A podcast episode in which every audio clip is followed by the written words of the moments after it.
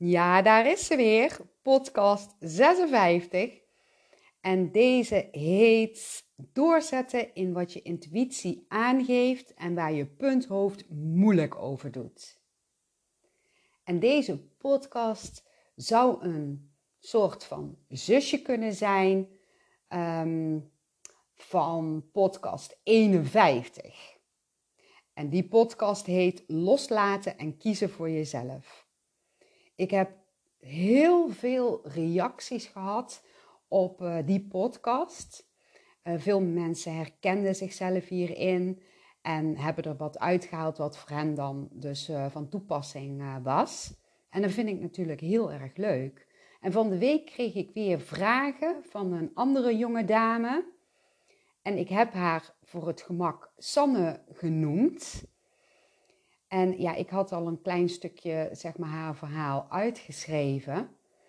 En zij heet niet in het echt Sanne, maar nou blijkt, daar kom ik dus gisteren achter, toen ik het verhaal al uit had geschreven, dat Sanne voor haar wel een hele speciale betekenis um, heeft. Dus dat is echt super grappig.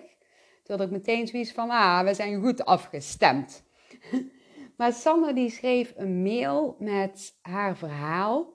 En vooral de intentie, hoe ze door kon pakken met ja, kiezen voor haarzelf en wat ze vanuit haar ziel uh, heel graag wil.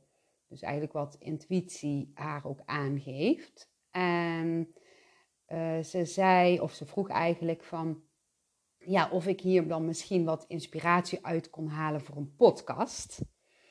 Nou, dat gaat wel lukken. en um, ja, ik, ik zal eerst eventjes haar mailtje voorlezen. En daarna uh, ga ik uh, steeds in stukjes vertellen uh, wat ik dan daarbij voel.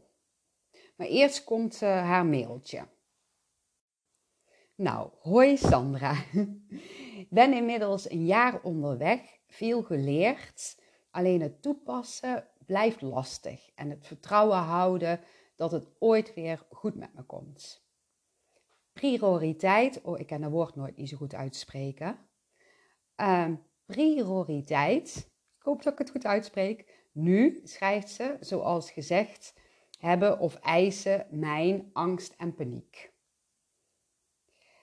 Ik heb veel lichamelijke klachten, hyperventilatie, pijn op de borst en hartbonzen, doodeng ben ook onder behandeling uh, bij iemand die me tijdens een paniek- of angstgevoel bijstaat en me er vol in laat duiken. En ja, dat helpt, maar het blijft doodeng en soms pijnlijk.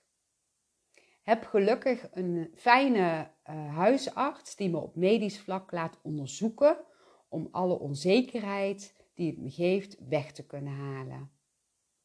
Dat is in ieder geval het idee, maar ik verzin altijd wel iets nieuws om over te denken. Dat is een leuk woord. Ik loop er tegenaan dat ik mijn emoties maar deels uit.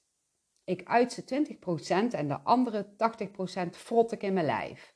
Niet gek dat ik chronische stress uh, ervaar in mijn lijf. Mijn lijf is gestopt met fluisteren, maar schreeuwt tegen me dat ik aan mijn tax zit. Iets met begrenzen. Hier maak ik zeker vorderingen in, maar mijn lijf is er nog steeds niet mee eens. Ik zoek naar een weg om me hier beter in te uiten. Met dank aan alle beperkte overtuigingen van punthoofd die me tegenhouden van een uitbarsting. Verder vind ik het zo lastig om mijn ontwakingsproces inzichtelijk te krijgen voor anderen. Ik heb het gevoel alsof ik twee in één ben. In mijn omgeving een vlotte, ogenschijnlijke, nuchtere en sterke vrouw. In mijn spirituele wereld slaap ik met een steen, roep ik mijn team om hulp indien nodig en huil ik soms tranen met tuiten uit wanhoop. En ja, wordt helemaal energiek van de maanstanden, maar niemand die dat weet. Verder ben ik erg gevoelig en heb ik het idee dat het alleen maar intenser wordt. niet handig. Als je helemaal open ligt, als een open zenuw, alles komt ongefilterd binnen.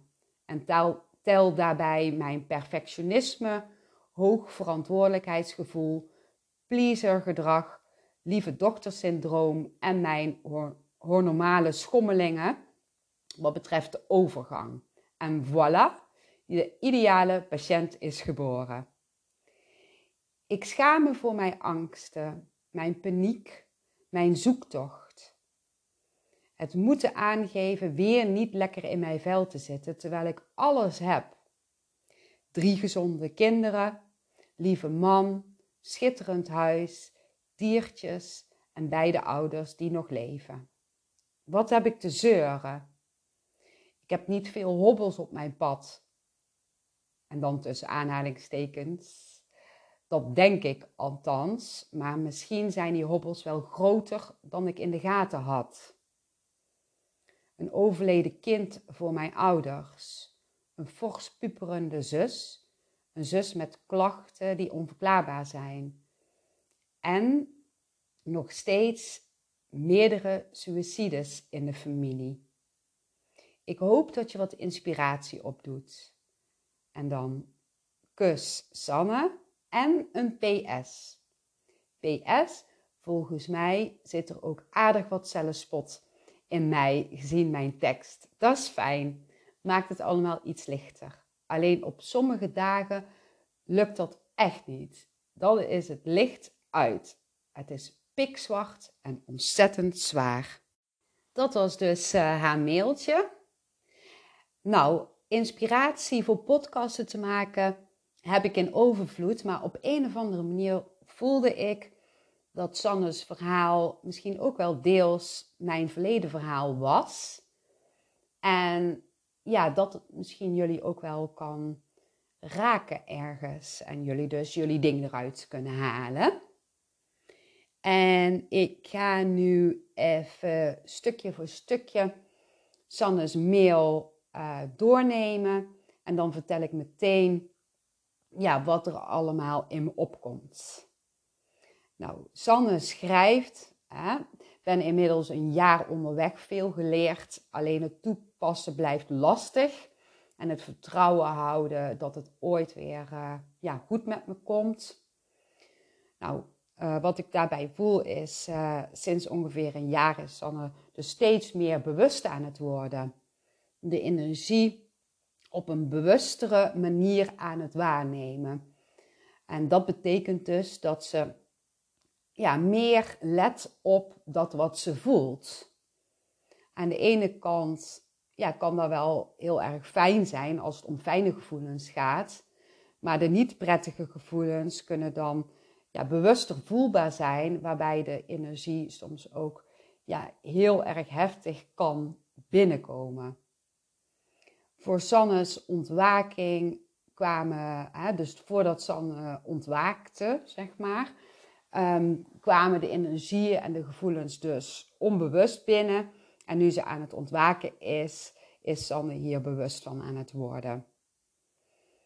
Als iets bewust binnenkomt, dan uh, kan het zijn dat het punthoofd zich hier extra, extra mee gaat bemoeien.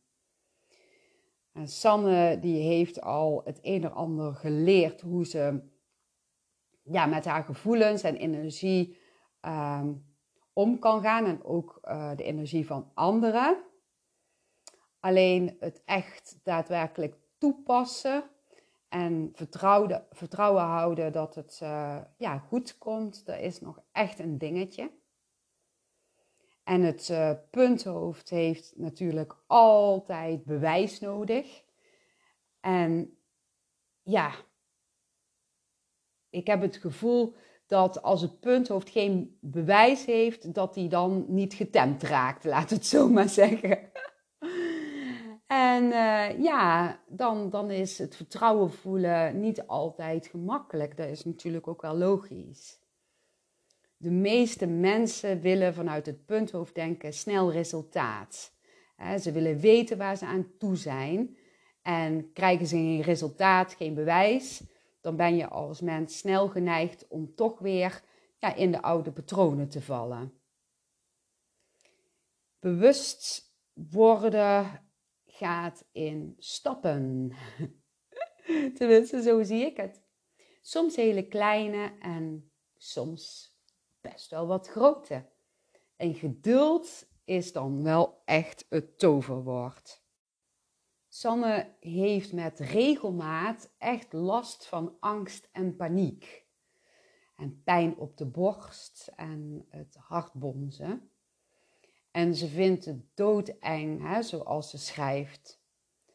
De huisarts heeft haar ja, dus laten onderzoeken, waardoor haar onzekerheid een stukje is weggehaald. Maar toch verzint Sannes punthoofd altijd weer iets nieuws. Iets nieuws om over te piekeren, te zorgen, angst denken. Zoals zij het zo mooi schrijft, prakka denken. en ehm, het punthoofd neemt haar dus steeds weer over. Hè? Dit komt omdat ze natuurlijk al die jaren gewend is om in haar punthoofd te zitten. Ze heeft het natuurlijk ook aangeleerd, hè, zoals velen van ons, om uh, het punthoofd te gebruiken en haar intuïtie, uh, gevoelens te negeren. Sanne, um, ja, die heeft dus niet echt geleerd om haar intuïtie te volgen en focus te leggen op wat voor haar energiegevend is en wat dus ja, voor haar goed voelt. En ze schrijft: Ik loop er tegenaan dat ik uh, mijn emoties maar deels uit. ze zegt: Ik uit ze 20% en uh, de andere 80 frot ik in mijn lijf. Niet gek dat ik chronische stress ervaar in mijn lijf. Uh, super dat Sanne hier wel al bewust van is. En ik zeg altijd: als je er bewust van bent, dan ben je natuurlijk wel al een heel eind. Hè? En uh, ja, dan komt de volgende stap: handelen. En dat is echt niet alleen voor Sanne moeilijk. Bijna iedereen heeft moeite met handelen. Dat merk ik heel duidelijk. En ook aan mezelf hoor. Sanne heeft dus moeite um, met haar emoties te uiten, waardoor dat ze stress krijgt. De emoties gaan dan vastzitten doordat ze ze uh, niet uit, waardoor dat ze dus die stress ervaart. En dan krijg je dus angst en paniek en andere klachten die dan dus naar boven komen. En ze schrijft ook: Mijn lijf is gestopt met fluisteren, maar schreeuwt tegen me dat ik aan mijn tak zit. En ze weet dat het iets met begrenzen te maken heeft. Um, en terwijl ze hier dan wel uh, vorderingen in maakt, uh, ja, is haar lichaam nog steeds niet helemaal blij ermee hoe het nu gaat. Haar lichaam geeft dus heel duidelijk aan dat Sanne over haar grenzen heen is gegaan en nog steeds merendeel over haar eigen grens heen gaat. Ja, ik vind het wel heel mooi om te lezen dat ze toch wel het heel erg inziet hè, wat er speelt. En nogmaals, dan ben je al een heel end. En ze maakt echt wel vorderingen met kleine stapjes. Maar op een of andere manier um, vertelt haar lichaam en ik voel ook haar intuïtie, de ziel vertelt, uh, dat het proces waar ze nu in zit, dat, dat er ietsjes grotere stapjes gemaakt mogen worden. Met andere woorden, mag dus nog iets meer voor haarzelf gaan kiezen. Ik voel dan ja, meteen dat ze ook heel erg invoelt op de verwachtingen van anderen. En dat ze ja, al heel lang gewend is om aan te passen aan wat anderen willen, in plaats van in te voelen wat voor haarzelf dus het fijnste is. Nou, Sanne heeft meegekregen van de invloed van buitenaf uh, dat het belangrijk is om een ander tevreden te stellen. Dat heeft ze systemisch meegekregen. En stel je een ander niet tevreden, ja, dan zouden anderen misschien wel slecht over je kunnen gaan denken. En als mensen slecht over je gaan denken, dan zou het zomaar kunnen zijn dat ze jou niet meer zo leuk uh, vinden. En dan hoor je er niet meer bij. En uh, ja, Sanne heeft ook meegekregen van de invloed van buitenaf dat erbij horen heel belangrijk is. Anders hou je niemand meer over. Maar kloppen deze overtuigingen en draagt het bij aan Sannes ontwikkeling? En is het nou echt zo dat als je voor jezelf kiest, je dan niet meer iemand overhoudt? Dan niemand meer overhoudt, bedoel ik. En is het echt goed voor de ander als je je steeds aanpast? En nog belangrijker, is daar wel goed voor jouzelf? Nou, de overtuigingen van buitenaf, die passen niet meer bij Sanne's salesplanning. Sanne wil intuïtief bekeken, op zielsniveau bekeken, een omkeer. Maar haar punthoofd heeft daar geen zin in. Ze voelt aan alles dat ze voor haarzelf wil kiezen, omdat ze ja, nog hele mooie zielsdoelen in het verschiet heeft. En ja, Sanne's ziel wil die mooie zielsdoelen in dit leven toch wel behalen. Dat voelt heel sterk zo. En ik heb het gevoel dat Sanne dat ook ergens onbewust heel sterk voelt en bewust dat dat steeds meer naar de oppervlakte komt. Zo zie ik het dan voor me. En nu Sanne steeds meer zichzelf gaat worden, in kleine stapjes, straalt ze ook steeds meer haar eigen energie uit. En sommige mensen die passen daar niet meer bij en daar voelt ze dan ook. En vaak lijkt het dan even alsof dat je helemaal niemand meer overhoudt. Hè? Maar in feite ben je aan het plaatsmaken voor nieuwe mensen die levelen en passen bij jouw energie. Ja, het is eigenlijk net zoals, uh, zoals je een kast opruimt. Ik ga dan even naar een kledingkast.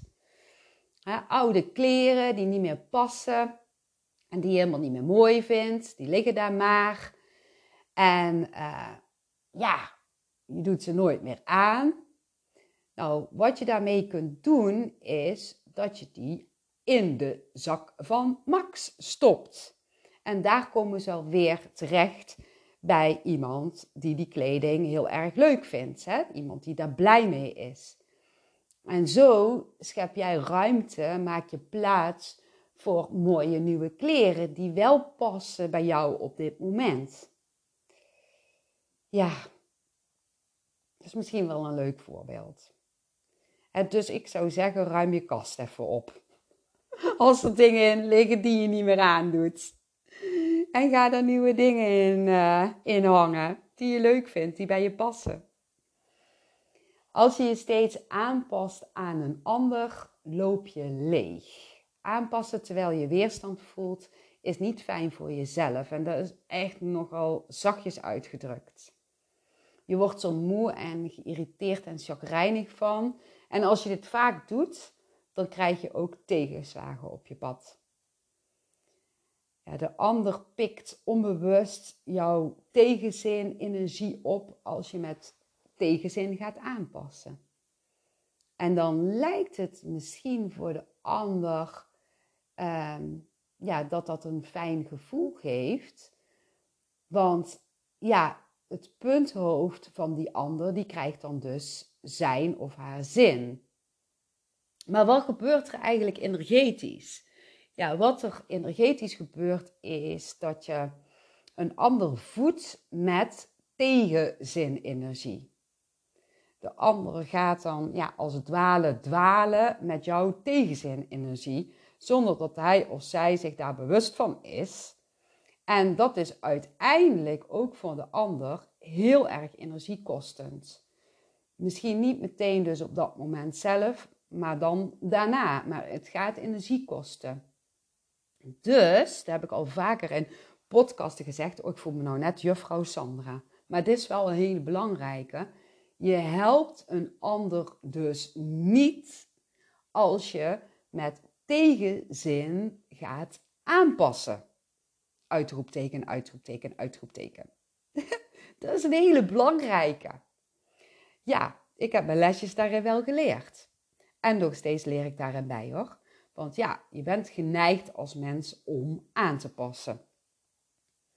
Maar goed, je leert het steeds op een hoger niveau. Even terugkomend naar Sanne. Sanne wil zich meer gaan uiten, ondanks alle beperkte overtuigingen en uitbarstingen van haar punthoofd. En de vraag is hoe? Hoe? Hoe doe ik dat? Um, ze weet dat um, ja, het punt haar, haar kom je uit mijn woorden jongens. Ze weet dat het punthoofd haar probeert tegen te houden. Hè? Daar is ze zich dus heel erg bewust van. En toch is het dus zo moeilijk om door te pakken. Nou, je kunt jezelf de vraag stellen van hoe graag wil jij naar het mooie nu, nieuwe toe? Hè? Hoe graag wil jij meer in je kracht gaan staan? Hoe, hoe graag wil jij gewoon jezelf zijn? En hoe graag wil jij ja, dus doorpakken naar het mooie, mooie nieuwe? En als dat heel graag is, ja, dan kom je uit bij doorzetten. Doorzettingsvermogen aanzetten. Doorzetten, ja, met vanuit je hart uitspreken wat je echt bedoelt. Wetende dat je dan een hartverbinding maakt met de ander. Je raakt de ander en de ander kan daar positief of negatief op reageren. En als de ander negatief reageert, als jij een hartverbinding maakt, dus zegt wat jij vanuit je hart voelt, ja, weet dan uh, dat, je, uh, ja, dat deze persoon dan op een ander level zit als jij. En dat, dat is dan gewoon een feit, daar kun je niks aan doen. Hij of zij is blijkbaar dan niet toe aan een hartverbinding, maar zit nog heel erg in het hoofd. Nou, ook prima. Ik zou zeggen, zoek de mensen op waarbij je dus een hartverbinding voelt. Maar dan is het dus wel belangrijk dat jij vanuit je hart de verbinding gaat maken en dus zegt wat je voelt. Zo maak je die verbinding. En laat de mensen die ja, heel erg veel in het hoofd zitten, in zijn of haar waarde.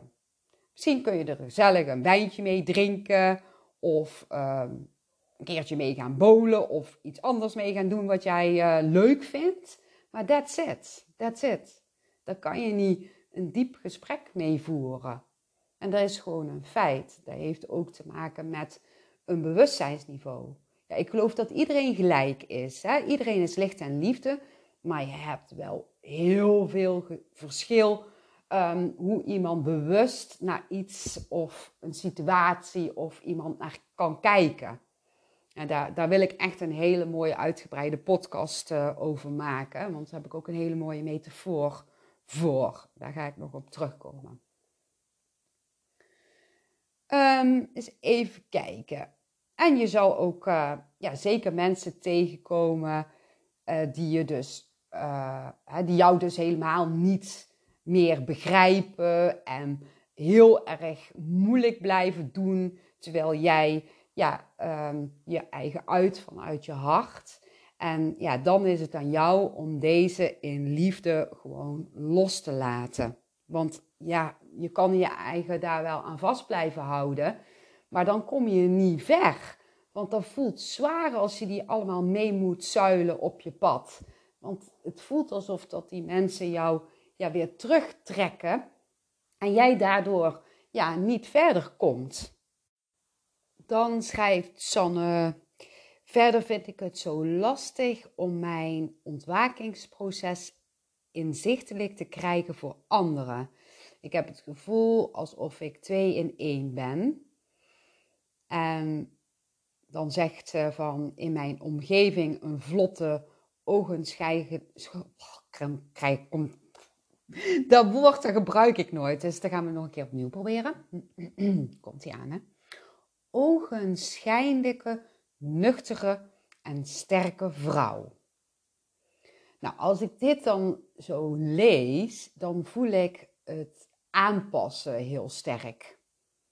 En ze is echt een hele vlotte, sterke vrouw. Dat voel ik. Um, dat voel ik echt diep van binnenin dat ze dat ook is. Alleen, ik voel ergens ook dat ze een vlotte en sterke vrouw speelt. Alsof dat die gespeeld is. En ook zoals het, uh, komt hier nog een keer, ogenschijnlijke nuchtere. Het ogenschijnlijke. Ja, wat dat betekent volgens mij ogenschijn. Oh, je zie ik kom er gewoon niet uit, hè? Rustig, rustig, rustig ga ik daar nog een keer uitspreken. Ogens, ogenschijnlijke. volgens mij betekent dat um, ja, de eerste indruk of zo. Maar is die in, eerste indruk wel kloppend? Volgens mij betekent dat dat. Dus is zij er toch wel van bewust dat ze dus ja, een, een zogenaamde nuchterheid uitstraalt. Ja, ze lijkt nuchter, maar is ze niet. dus, dus dat. En dan uh, schrijft ze ook van in mijn spirituele wereld slaap ik met een steen en roep ik mijn team om hulp indien nodig en huil ik soms tranen met tuiten uit wanhoop. En dan schrijft ze nog van, en ja, ik word helemaal energiek uh, van de maanstanden, maar dat weet niemand. En hierbij voel ik dan, uh, ik voel haar ware zelf. En dan gemengd met uh, de aardse beperking, het punthoofd. Ja, dat voel ik. Uh, ze wil de verbinding met uh, de bron en helderheid en inzichten. En ze legt het contact? Ze, legt echt het contact, want ze bedoelt dan met, um, even kijken hoe schrijft ze het, met ik roep mijn team om hulp indien nodig. Daarbij voel ik dat ze dus verbinding wil maken met die, uh, met die bron. Ja, dus ook contact met haar intuïtie. Dan heeft het over tranen. En die staan ja, voor uh, de emoties. Hè, emoties die haar tot wanhoop drijven. Um, en wanhoop um, ja, dan, dan voel ik weer een punthoofd die niet door durft te pakken. Uh, terwijl ze, ja, voor mijn gevoel niet anders kan als door te pakken. En ik voel dan een soort van ja, strijd tussen het intuïtieve gevoel van de ziel en het punthoofd. Maar ja, um, zoals ik het zie, is het intuïtieve gevoel want dat komt vanuit de bron, veel en veel sterker als het punthoofd. Deze denkt nog niet in de gaten. Want uh, bij haar doet het punthoofd nog net of dat die heel erg overheersend is. Maar dat intuïtieve gevoel, dat gaat steeds meer naar voren en naar voren komen. En ja, daarom kan ze niet anders als door te pakken. En dan heeft het nog over de maanstanden, waar ze in het geheim ja, zoveel van voelt ja, veel mensen voelen gevoelens en ja, de energie uh, op een of andere manier heel sterk bij de maanstanden. Ik heb dat ook hoor. Maar ik heb daar verder, wil ik daar nou, ja, ik heb er ook niet zoveel verstand van, dat wou ik zeggen. Ik weet er wel iets van. Maar als je daar meer over wil weten, ga even googlen. Want anders ga ik dadelijk heel erg afwijken. Dat schiet natuurlijk niet op. Want ik wil weer even bij Sanne blijven. En Sanne schrijft dus ook, ik ben heel gevoelig en ja, de gevoelens worden steeds intenser. En dan schrijft ze niet handig als je helemaal open ligt, als een open zenuw. Alles komt ongefilterd binnen en tel daarbij mijn perfectionisme, hoog verantwoordelijkheidsgevoel, please gedrag, lieve doktersyndroom, um, mijn hormonale uh, schommelingen, wat betreft dus de overgang. En voilà, de ideale patiënt is geboren, schrijft Sanne. Ze heeft wel humor. Ik vind het heel grappig hoe ze schrijft. Nou ja, dat alles intens, uh, ja, intenser voelbaar is, komt omdat ze dus uh, zich nu heel bewust wordt van alle gevoelens en energieën. Voorheen kwam dat ook binnen, maar dus onbewust. Hè? Dat hebben we toen strakjes ook verteld. En um, ja, het voelt dan, uh, ja, moet ik zeggen? Ja, alsof het voorheen um, die gevoelens binnenkwamen als een soort van onzichtbaar, uh, niet goed voelbaar indringer.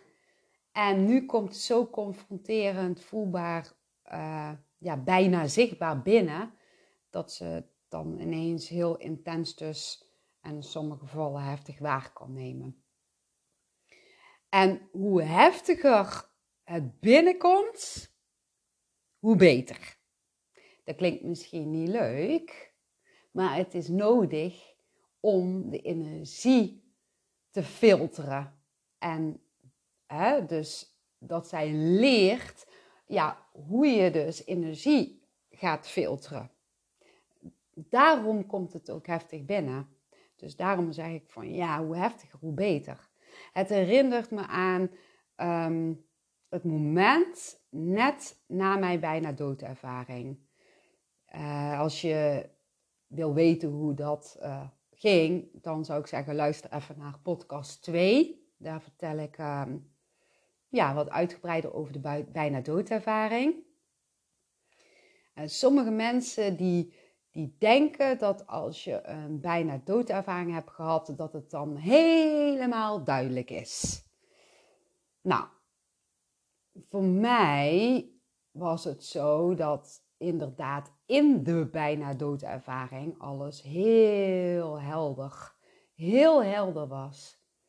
Maar net na mijn bijna doodervaring, dus toen ik weer terugkwam in mijn lichaam, toen was ook mijn punthoofd er weer bij. En alle energieën die ik toen de tijd nog bijdroeg van anderen. En dan raak ik toch echt wel even de kluts kwijt. dan is het echt heel heftig en heel verwacht. En dan, ja, oude patronen doorbreken, doorpakken, grenzen aangeven, houden van jezelf. Ja, ik wist het allemaal wel. Maar toch snapte ik er echt helemaal geen zak meer van. Echt niet. Het was echt, nogmaals, heel verwacht. Ik had een hele lange weg te gaan om het duidelijk te krijgen. En ja, dan zijn uh, sommige dingen voor mij nog niet altijd duidelijk. Je leert echt steeds weer bij. En stap voor, stap, voor stap met uh, ja, veel doorzetten ben ik steeds meer door gaan pakken. En soms dan ja, bakte ik er helemaal niks van en viel ik weer in mijn oude patronen. Ik heb zo vaak gedacht dat het echt niet ging lukken. Punthoofd, punthoofd. Die heeft dat bedacht. En ik ging op mijn bek ja, zo hard dat ik uh, een paar jaar ik denk ongeveer twee jaar later na mijn eerste bijna doodervaring, een tweede mini bijna doodervaring heb gehad. Dat wisten jullie niet, hè? Ja, ik weet het. Ik was en ben nog steeds, uh, ja, in sommige gevallen heel hard leers. En dat vind ik helemaal niet erg. Dat deel ik graag met jullie. En maakt mij toch helemaal niet uit wat een ander ervan vindt. Misschien kunnen ja, de mensen die ook hardleers zijn daardoor inzien dat het heel normaal is om gewoon mens te zijn. Ja, in, in uh, ja, bijna doodervaring 2, zo noem ik het maar even, was ik dus ook weer heel erg ziek, omdat ik aan het afwijken was geweest van mezelf. Joehoe! En uh, ja, ik kreeg een soort van rare koortsaanval. Dat was echt super heftig. En hoppa, Ik zat weer uh, in het tunneltje van licht op weg naar de bron. En ja, het voelde als even liefdevol op het matje geroepen worden.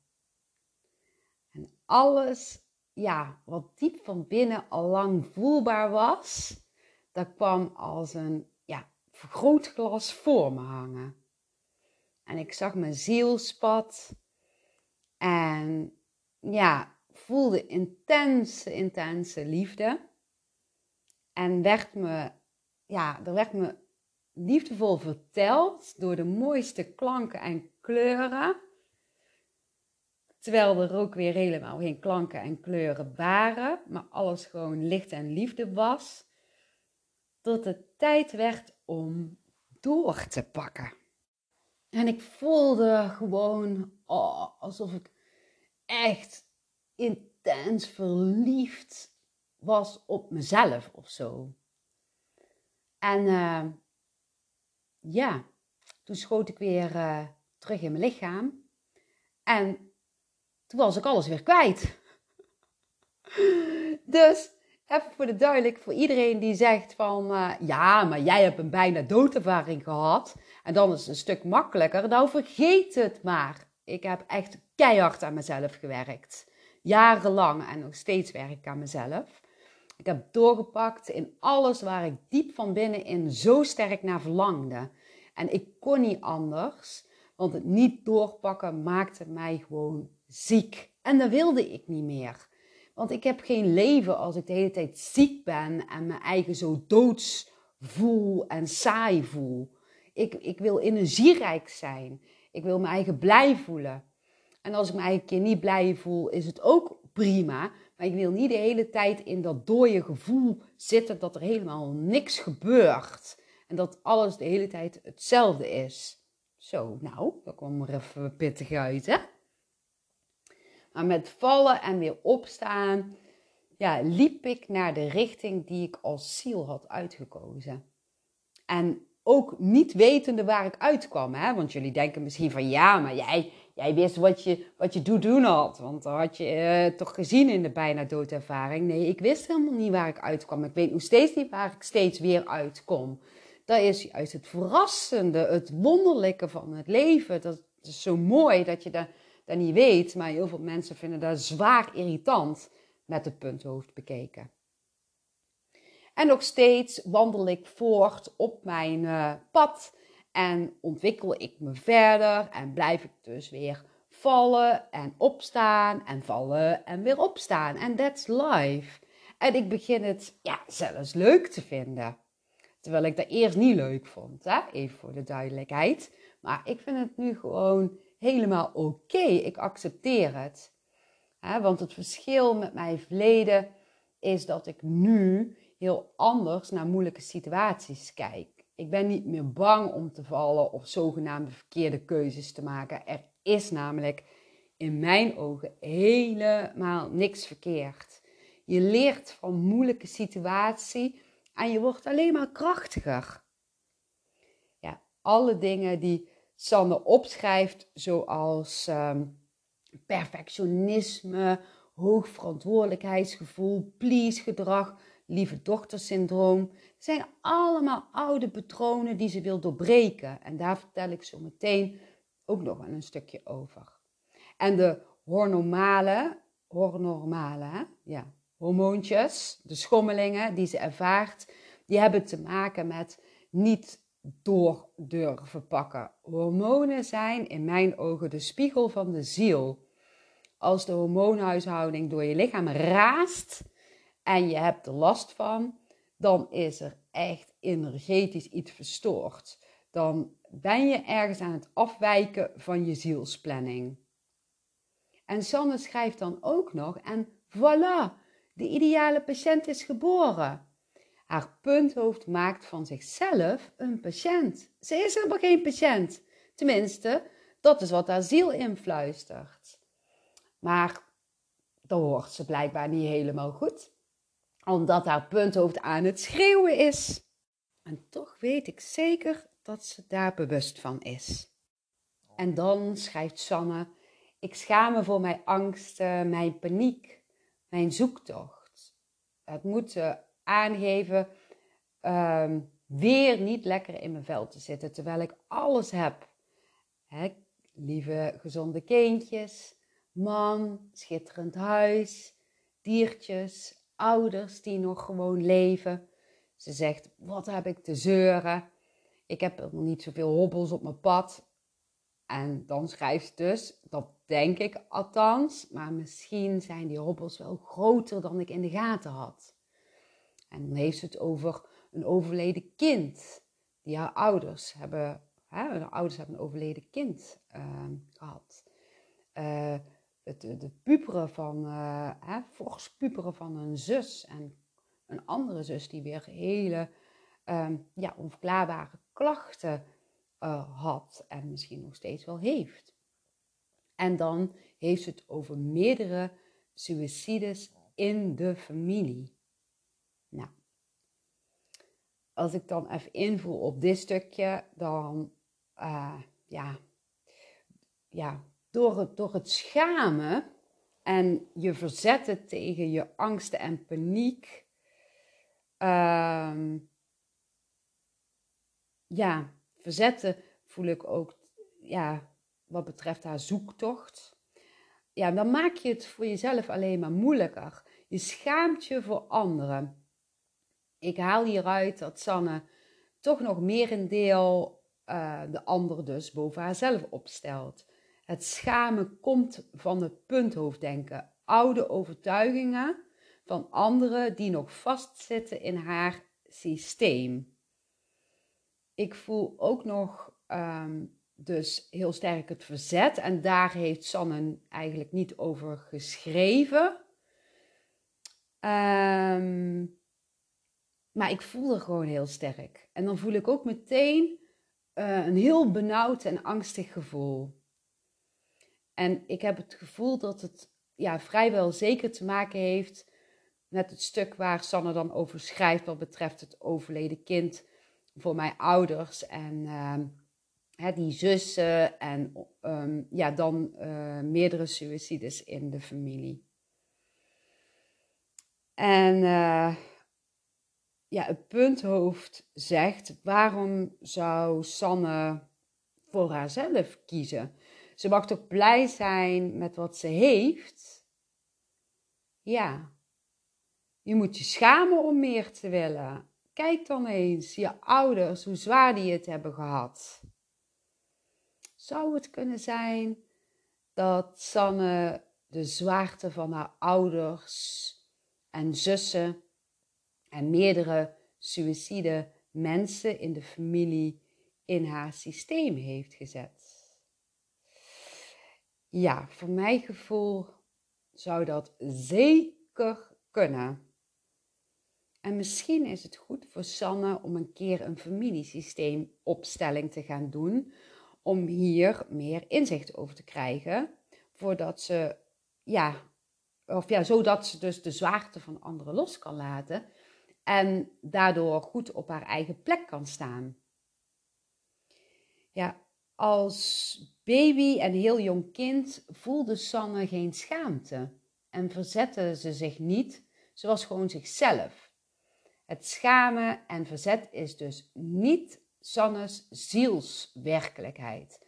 Het punthoofd van Sanne vindt dus um, dat ze niet zo moet zeuren. Ze heeft toch alles? Alles wat haar ouders en zussen niet hebben. Super fijn, hè? dat ze het allemaal heeft. En daar mag je natuurlijk heel erg dankbaar voor zijn. Maar toch mist Sanne iets. En dat is de verbinding met haarzelf. Deze verbinding kan ze gaan voelen als de zwaarte van anderen loslaat. Je kunt alles hebben, maar als je geen verbinding voelt met jezelf en niet gaat doen wat je vanuit je hart wil, of beter gezegd vanuit je zielsplanning van plan bent, blijf je een gemis houden en voel je je niet happy. Ja, je zit um, niet in je eigen energie, maar je bent bedolven door andermans zware energie. En als je meer wilt weten over hoe je wat meer in je eigen energie kunt blijven, en de energie van de andere in liefde los wil laten, dan zou ik zeggen: uh, luister even terug naar podcast 33, 34 om 35. En uh, ga ook andere informatie uh, lezen hoe je energie kunt filteren. Wist je trouwens dat je intense liefde en vrijheid kunt ervaren als je verbinding voelt met jezelf?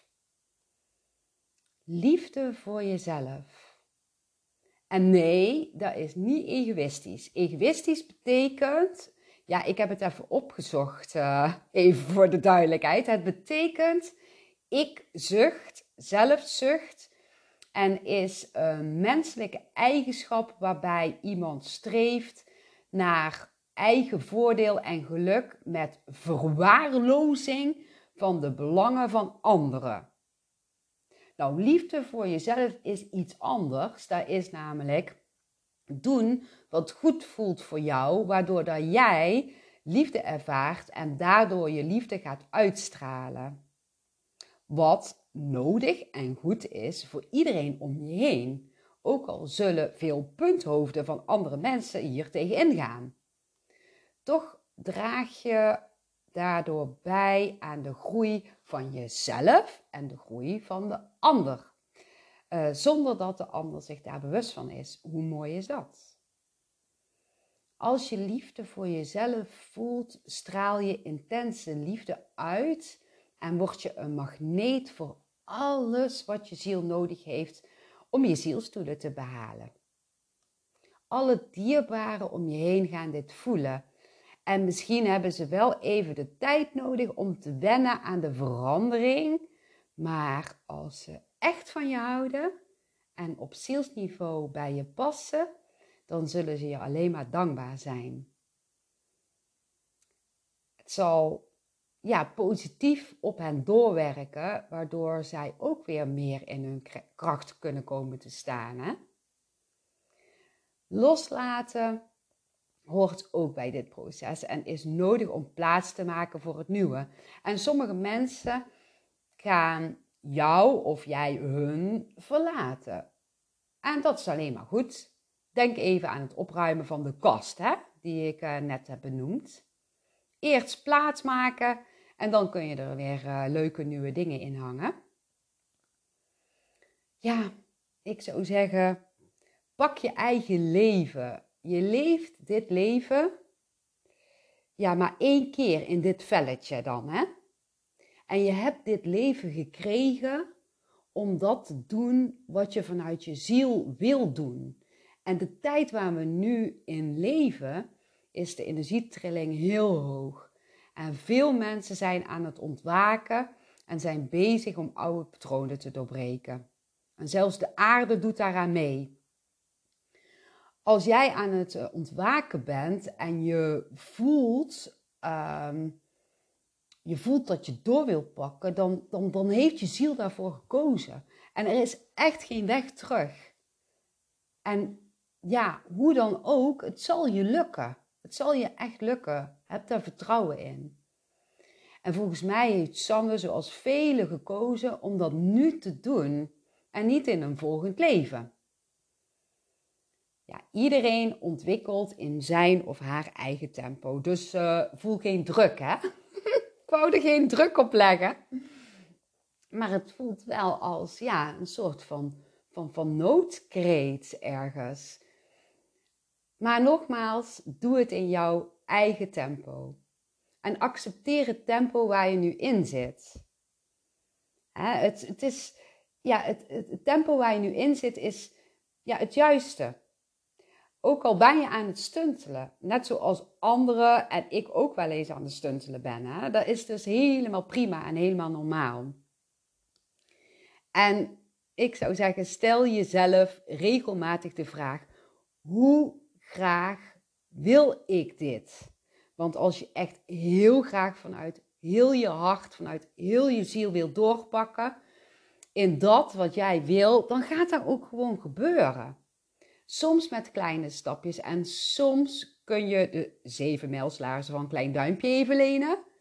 En dan nog is het met vallen en opstaan. Maar je gaat ervoor. En helemaal niemand, maar dan ook niemand houdt je tegen. En ook je punthoofd niet. Als je tenminste weet dat je punthoofd, wanneer je punthoofd spreekt. Hè? Stuur al je punthoofdangsten liefde. Je bent niet je angst, jij bent liefde. Nou, en dan schrijft Sanne weer.